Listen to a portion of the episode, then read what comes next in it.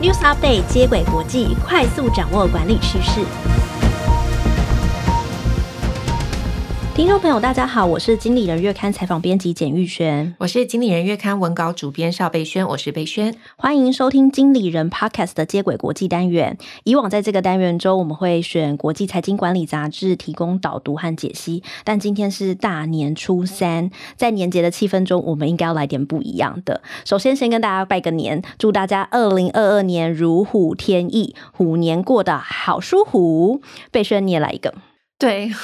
在讲这个拜年语之前，我我得先说，就玉璇今天我们在进录音间的时候，就说：“哎，贝萱，我们今天这个播的时候是初三哎，所以我们就是来个拜年，就是祝福话跟吉祥话好了。”所以他就安排我说：“那不然你讲台语好了。”殊不知我是一个完全不会讲台语，就呃就是听得懂，然后但是会讲一点点，但其实是一个不轮转嘛、认电的人呐、总之，他安排了我，就是就是我现在要现学现。买现场学台语的拜年吉祥话，然后祝大家新年快乐。好，那那是先来第一个，虎年今年发大财。好，祝福大家虎年今年发大财。嗯，好，好，第二个，猴利健康平安好事来。猴利健康平安好事来。哎、欸，很赞，有标准，有标准吗？对，刚才讲那两句是也是谐音梗，就是吼力。然后就是老虎，因为今年虎年嘛，所以都是嗯，祝你今年发大财，虎年发大财，跟虎年健康平安，好事来的意思，这样子。对对对，然后还有一个是好舒服。哦、oh,，OK，天哪，这谐音梗。对，所以今天这个国际谈的主题其实也跟发大宅跟过得好舒服有关。哦，发大财的部分是我们会揭晓全球财富增长的榜单，然后还有台湾富豪的榜单，看二零二一年哪位企业家赚最多钱。那好舒服的部分呢，就会分享亚洲最佳雇主的名单，提供企业留才的参考，也是给大家转职的建议。再讲一遍，好舒服，我就可能想要非常想要纠正你。好舒服。好，首先来跟大家分享，就是第一个榜单哦，就是知名财经媒体富比是二零二一年的财富增长榜啊。那第一名众望所归啊，就是我想搞不好你手上都有他们家的股票哦，也就是呃有股票本梦比之称的。特斯拉哦，特斯拉的执行长 Elon Musk 在二零二一年，他的财富增长了一千零九十八亿美元，等于说换算成台币大概是超过新台币三点二兆。三点二兆是什么概念？我跟大家稍微有一个比较基准哦。台积电二零二一年的营业额其实才不过一点五兆，也不能讲其实才不过啊，一点五兆已经很厉害，很厉害了。但是他个人财富增长就已经是台积电营业额的两倍哦。所以那这为什么特斯拉去年的财富增长，就是 Elon Musk 这个财富增长可以增长的这么多呢？其实是跟股价有关，因为特斯拉的股票去年飙涨了六十 percent 哦。马斯克在去年身价一度超过三千亿美元。元的时候，甚至一度短暂的超越呃亚马逊的这个创办人贝佐斯，还有微软创办人比尔盖茨登上全球首富。我还记得他去年他在三月第一次登上这个全球首富榜的时候，他发了一则推文，他就说怎么这么奇怪，就是我居然可我的身价哈，我的财富增长居然可以到全球首富的这个地步，但是马上就说嗯没关系，那就 back to work 继续工作吧。哦，他真的是利用推特发了很多特别的奇怪的文哦，那。而且他真的是工作狂。不过，大家看好特斯拉这间公司，不仅只是马斯克他的个人魅力哦。特斯拉去年的营收结构也转型了，它从必须要依靠碳排交易获利，转变成出售电动车就能盈利。它去年的交车数呢，成长八十趴。而且此外呢，它旗下的太空公司 SpaceX 去年的估值超过一千亿美元以上。两间公司的成长也让马斯克的财富大幅增加。但他跟富豪投资买房啊，享受生活很不一样，他在去年呢就出售名下最后一间八点三亿新台币的豪宅，变成无壳瓜牛。哇，他终于跟我一样了。所以我们跟马斯克最近的距离是都没有房产，名下都没房产吗？而且马斯克也很妙，他就宣称说，这个卖房的所得呢，他全部投资在 SpaceX 上，是为了要移民火星的计划来做准备。好，所以他把房产都卖光，他现在住哪里？他当然就成为租屋主啦。然后根据英国《每日邮报》的报道，马斯克目前他搬进 SpaceX 公司的租屋套房中，然后大约只有十点五平的大小。有趣的是，它是新创公司呃设计的一间可以拆迁的组合屋，它可以抗飓风啊、下雪这些险恶的气候。大家就在推测说，这种房型未来啊可以拆迁嘛，就可以搬到火星上。所以马斯克现在是不是为了要提前体验火星生活？我觉得。我我会持高度怀疑啦，因为我觉得搞不好他做这些就是为了要你知道，就是宣传他旗下这个可拆迁的组合屋，就是未来可以搬到火星上生活的这个组合屋。对啊，不是有一说说他想要去当网红吗？OK，所以马斯克其实是一个真的是一个蛮妙的人。那我这边想要补充财富增长榜上的其他人啊、哦，第二名是来自印度的阿达尼集团创办人高塔姆阿达尼。阿达尼在印度被称为基础设施大亨。什么是基础设施？比方说煤矿啦、发电厂啦、工业建设啊、港口建设啊，都是阿达尼集团的业务范畴。二零二一年，他们的财富增长达到了五百二十五亿美元。财富增长榜第三名到第五名会是比较大家比较熟悉的名单啊，听过的名字，像是 Google 的共同创办人 Larry Page，跟软体公司甲骨文创办人赖瑞·艾里森，以及另一位 Google 共同创办人谢尔盖·布林。那财富增长榜的第六至第十名是奢侈品牌集团 LVMH 执行长伯纳德·阿尔诺，以及微软的前执行长史蒂夫·巴尔默。抖音母公司字节跳动创办人张一鸣，还有中国的电动车电池制造商宁德时代的创办人曾毓群，以及第十名才是微软的创办人比尔盖茨。我这边要先说一下啊，就是那个奢侈品品牌的这个 LVMH 的这个执行长，我有追踪他二儿子的，就是第二个 怎么会追踪人家儿子的 IG 啊？首先他的儿子蛮帅的，然后第二个他的儿子其实是 Tiffany 的这个执行副。副总裁，所以他的 IG 上面都有很多，每次 Tiffany 有什么新品，就是这个珠宝 Tiffany 有什么新品，他都会在上面 po，然后或者他去哪里度假，都会 po 一些很美的照片。所以，所以有点像是，就是因为微风集团不是都会让孙云云去代言，所以他也成为另外一个代言人。类似，就是他虽然是集团副总裁，可是他的 IG 你如果不知道他是集团副总裁，你会觉得他是一个就是一个有钱人家的，就是小孩的，然后他变成了 IG 网红。这样这样子，因为他照片都蛮美的。用这种网红，然后来帮自己的品牌宣传，也是蛮聪明的。然后我们刚刚其实听贝轩分享这份榜单，还有其他值得注意的地方，就是 Google 的两位创办人都入榜，而且其实他们已经在二零一九年就退休，但他们仍是 Google 的母公司 Alphabet 的最大的股东，他各自拥有三趴的股票。三趴听起来不多，但是去年呢，这个老字号的新创公司 Alphabet 的股票大涨七十趴，公司的营运表现也很亮眼，主要就是因为疫情嘛。带动了消费和数位广告需求，所以二零二一年那个 Google 的广告营收成长四十三趴，云端的业务也增加了四十五趴。另外一个可以从财富增长榜单中也可以发现的是，这十位增长最多的人有八位都是来自科技领域，除了印度的阿达尼集团，还有 LVMH 不是而已。而且其中两个公司跟电动车有关，一个是做电动车电池的宁德时代，呃，全球大概有三分之一的电动车电池都是他们家做的。另外一个呢然就是 Tesla，所以就是这也显示说，数位的服务啊，减碳的科技应该会是未来的主流，提供给大家参考。OK，刚刚玉璇分享跟我们两个分享的是这个财富增长啊，就是说你的财富增长最快，增加最多的这个。名单，接下来要跟大家分享的是富比士的前十名富豪榜，也就是说，富比士公布全球前十个最有钱的人的榜单啊。那当然有一部分是跟财富增长榜的名单重叠的。好，二零二一年全球首富呢，还是亚马逊创办人杰夫贝佐斯，第二名是刚刚讲的马斯克，第三名就是 LVMH 的执行长，第四名是比尔盖茨。以上四位呢，都是资产净值破千亿美元的人。那接下来第五名到第十名就是 FB 的呃 CEO 祖克伯啊，现在改名叫 Meta，以及华伦巴菲特，还有刚刚提到的甲骨文创办人以及 Google 的两位创办人。第十名是印度人，但是不是阿达尼集团的创办人，是印度最大重工业集团信实工业的主席穆克什安巴尼。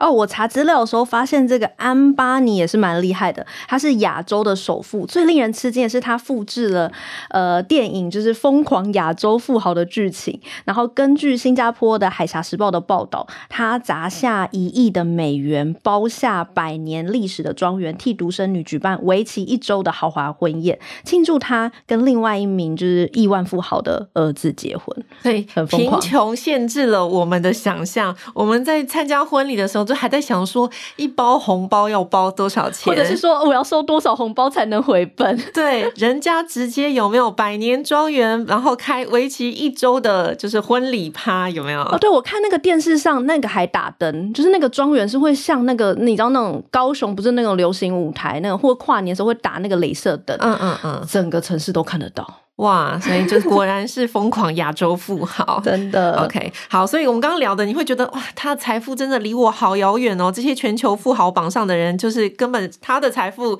不知道几辈子我才有可能，我都不知道累积到不到得了他的高度。那我们回过头来看台湾，来谈谈台湾的富豪榜好了。台湾的富豪会跟我们比较近吗？嗯，不晓得，等一下来看看这份名单，看看你跟他的距离有没有比较近一点。好，二零二一年富比士。公布台湾富豪前十名的榜单，但这份榜单我那时候在看资料的时候，我觉得最吃惊的就是，你知道红海集团创办人郭台铭居然不是首富，而且连前五名都没有排到，欸，哎，哦，难道他是第六名？没错，他是第六名。OK，我看的时候，这份台湾富豪榜单的第一名居然是谁呢？的的鸿福国际的创办人张聪渊，哦，相当低调的一个富豪，他的资产净值呢达一百三十八亿美金。然后呢，第二名是国泰金控的蔡宏蔡正达兄弟，第三名是富邦金控的蔡明忠、蔡明星兄弟，第四名是鼎新魏家四兄弟，第五名是日月光张前生、张宏本兄弟，第六名才是郭董。第七名呢，则是呃旺中集团的蔡衍明；第八名是广达电脑林百里；第九名是国巨集团的陈泰明；第十名是长春集团的林书鸿。好，如果刚刚听众朋友有再仔细听，你就会知道这份榜单入围的名单，其实很多是家族兄弟的总资产的集结的计算。当然，这听起来好像对郭台铭啊、林百里、陈泰明就是这种企业家好像比较不利。但是如果就个人资产来说，根据富比士公布的全球富豪榜，红海创办人郭台铭的。还是台湾首富，不过这是台湾富豪榜的第一名张聪渊家族，大家好像比较不熟悉他。嗯，对，相比马斯克、贝佐斯这种全球富豪，很多媒体版面，台湾首富真的是嗲嗲加三万公吼。现在呢，七十几岁的这个张聪渊，他是全球最第二大鞋业集团鸿福实业集团和华丽实业集团的创办人。这两家集团呢，长期都在做那个鞋业的代工。鸿福实业的起家呢，是在云林斗六，你看跟我们很接近吧？地点很接近，地点很接近。然后，而且他的工厂其实没有仔细看，真的察觉不出来。我那时候看相片，就是在呃一片田野之间的一个铁皮工厂。然后，二零二零年底呢，该集团其实用华丽实业在中国上市。那华丽实业是刚才讲的是全球第二大的运动鞋代工厂，它负责的品牌包括 Nike、Converse、Vans、Puma、Columbia，也很接近啊，我们都有穿。然后，它跟鞋王宝成的那个产品线不一样，它主要是做帆布鞋为主力的，而且呢，它的一年的鞋子产量超过一点八亿双。好，我们跟台湾富豪的距离是我们有买他的产品，我们有 我们有使用他制造的产品。OK，所以其实白手起家制鞋成为首富不是一件很容易的事情。当然，这份榜单你可以观察，呃，他。充分，其实它有体现一点台湾的产业样态啦。你跟那个全球财富增长榜的榜单相比哦，因为财富增长榜大部分都集中在科技类，但台湾不是哦。就台湾富豪的前十名里面，只有红海、日月光、广达以及被动元件厂、国巨四家公司跟科技相关。那其他的像是制鞋，那台湾是全球的这个制鞋大国，当然几乎包办了全球七成以上的鞋业啊。然后另外一个呢是台湾前两大的金融控股公司，像是国泰金、富邦金。那长春则是石化厂。嗯，这个榜单内容也呼应台湾的产业趋势，就是台湾就是以代工啊，然后隐形冠军起家，然后现在这些代工也渐渐往品牌设计研发，就像是我刚才说的华丽集团，他们不只是帮 Converse 做代工，他们也加入做 Converse 的设计，只不过就是他们家就是呃设计的基地在中国，然后制造其实也都往东南亚跟中南美洲去了啦，然后所以这也代表说台湾也正在从代工转型到品牌设设计研发，然后正在提升产业价值，这蛮有趣的。然后其实当跟大家分享完台湾和世界的富豪榜上，那接下来其实我们来看亚洲最佳雇主的榜单。贝轩，你想到最佳雇主，你直觉上会有哪些企业入榜？当然是。年终可以拿四十个月的 这一家公司啊，就我想大家如果最近有在看新闻，一定会很羡慕哇！有的人的 有些公司年终可以直接发四十个月，四十个月代表什么意思啊？我会这样子解读，就是其实老板是愿意跟员工分享获利的，嗯、老板。嗯，比较大方啦，就是愿意让员工分享他去年赚了多少钱，然后回馈到员工身上。所以我想，就是比方说，如果你要说亚洲最佳企业或是台湾最佳雇主哦，大部分的想法应该就是福利比较好，薪水比较好，或是赚的比较多，薪资条件很优，像是就是我刚提的四十个月。嗯，其实还会大家还会联想到就是外商，比如说 Google 啊、Facebook 啊，或者是说哦半导体也是赚蛮多的台积电。但确实这份榜单中蛮多外商进榜的，比如说星展银行。台湾可口可乐，还有美商雅诗兰黛。那不过榜单中蛮蛮特别，是没有台积电、长荣，也没有 Google。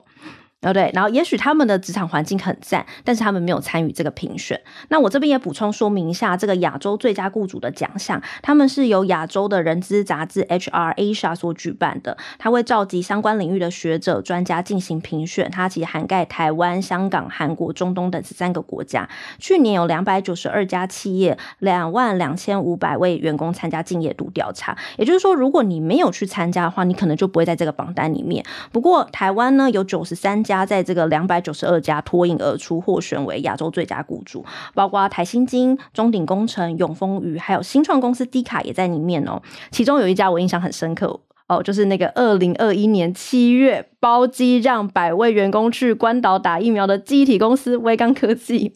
哦，我看到的时候就觉得哇，在那时候大家不是都还抢不到疫苗的时候，就让员工去关岛打，然后那个媒体有真的有拍到他们出国的画面，然后很多人带高尔夫球去，就天呐，你们可以带着高尔夫球出国去 去去打疫苗这样。而且他们回台的时候不是要隔离嘛？嗯、隔离的时候，公司不是让他们请假请完，是让他们可以 work from home。哇，果然能够当上亚洲最佳雇主不简单。对，那除了这一家之外，其实还有其他九十三家嘛。那还有很多做法都值得大家分享。那贝萱，你可以有看到比较特别的吗？OK，就我先稍微解释一下，就亚洲最佳企业雇主奖，它主要的评分会是比方组织认同、员工的身心体验以及团队合作沟通三大面向来评比。那其中你可以发现，就是组织文化如果比较开放，愿意让员工反映意见，会是获奖企业的一个比较大的原因哦。那我自己看到的一个蛮有趣的资料，就是连续三年获得最佳雇主奖的台湾安进药厂啊，就设立说法安进人平台。哎，这个蛮有趣，有一点谐音梗，因为他们的安是那个安。的安静是进步的进，